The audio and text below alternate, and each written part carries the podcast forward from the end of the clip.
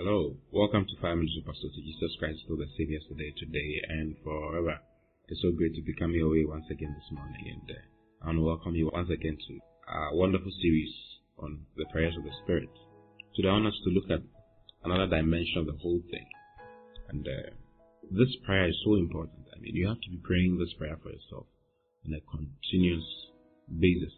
You see, Paul says, I do not cease to pray for you. These are prayers we don't cease to pray. We don't stop until we see the fruits of, of what we are saying happening in our lives. And even when you see them, you still continue to pray them. The more you pray them, the more you see them happening in your life. Now, in Ephesians chapter 3, I'm reading from verse 14. Paul says, For this cause I bow my knees unto the Father of our Lord Jesus Christ, of whom the whole family in heaven and earth is named, that he would grant you according to the riches of his glory, to be strengthened with might by his Spirit in the inner man. Then it says, That Christ may dwell in your hearts by faith, that ye, being rooted and grounded in love, may be able to comprehend with all saints what is the breadth and length and depth and height, and to know the love of Christ which passes knowledge. It says, To know the love of Christ which passes knowledge. And we spoke about Philippians chapter 1, verse 9 onwards. We see. Now, when you read in verse 19 of Ephesians chapter 3, it says, And to know the love of Christ which passes knowledge. Then it says, That you might be filled with all the fullness of God. That you might be filled with all the fullness of God. You see, God has a plan for you and I. God's plan is so that you and I will be filled with all of Himself. Brothers and sisters, God has designed us to contain Him, to have Him live in our lives to the full. Jesus said that I'm come that you might have life and have it to the full. This is the plan of God for our life.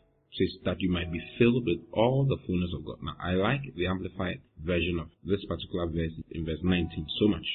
It says, You may really come to know through experience for yourselves the love of Christ, which far surpasses mere knowledge without experience.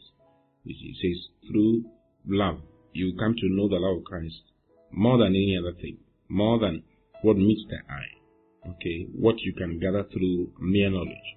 Then he says that you may be filled through all your being.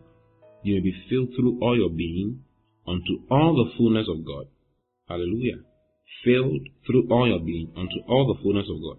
May have the richest measure of the divine presence and become a body wholly filled and flooded with God Himself.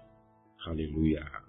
Unto all the fullness of God so that you may have the richest measure of the divine presence. This is what God wants for you. God wants you to have the richest measure of the divine presence and become a body wholly filled and flooded with God Himself. Wholly filled and flooded with God Himself. That's what God wants for you. Hallelujah. See, the more you pray these prayers for yourself, the more you are filled with love. And the more you are filled with love, the more you are filled to the full with all of God. This is the plan of God. That is why in Ephesians chapter 5, verse 18, it says, And be not drunk with wine wherein is excess, but be filled with the Spirit. You see, God wants you to be filled with the Spirit. God wants you to be filled with Himself. He wants you to be filled with Himself. And the more you pray these prayers for yourself, the more you are filled with God. And the more you are filled with God, the more you are filled with His power. And the more you are filled with His power, the more you're able to give proof to His name. You see, God wants you to be able to prove the fact that He's alive. This is the reason why we are alive. Jesus said that, but you shall receive power after that the Holy Ghost come upon you. You shall receive power. In Acts chapter 1 verse 8, that's what Jesus said. You shall receive power after that the Holy Ghost has come upon you. When the Holy Spirit comes upon you, He brings power. Power for what? Power to witness of Him to all men. You see, power to prove the fact that He's existent. He exists and He's still alive and He's not dead. We are not practicing a religion. We are practicing a certain life. God wants you to share with Him in His life and share with Him in His ministry, in expressing Him to other people. That's what God wants. You see, and through these prayers, you'll be full of God to the brim, filled with God to the brim, so that you can express Him everywhere you go and show Him forth everywhere you go. When you read in 1 Peter chapter 2, verse 9, he says that, But ye a chosen generation, a royal priesthood. We are a chosen generation, a royal priesthood, and holy nation, a peculiar people, then it says, We are called of God to show forth His praise, to show for the praise of Him who has called us out of darkness into His marvelous light.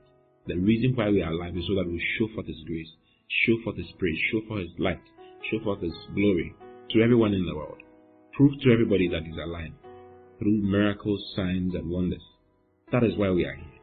And He wants you to be filled with Him. He wants you to be so full with Him to the extent that you communicate His divine presence in a huge way. Oh, hallelujah. He says that you may have the richest measure of His divine presence, the richest measure of His divine presence, and become a body wholly filled, a body, a human body wholly filled, and flooded God Himself. This is the will of God for us. And I see you filled today with the fullness of God on every side. In the name of the Lord Jesus. See you doing miraculous things. I see God using you to do great things because you are a vessel that is fully filled with the divine presence of God. I love you very much. I'll see you again tomorrow. Until then, God bless you. Bye bye.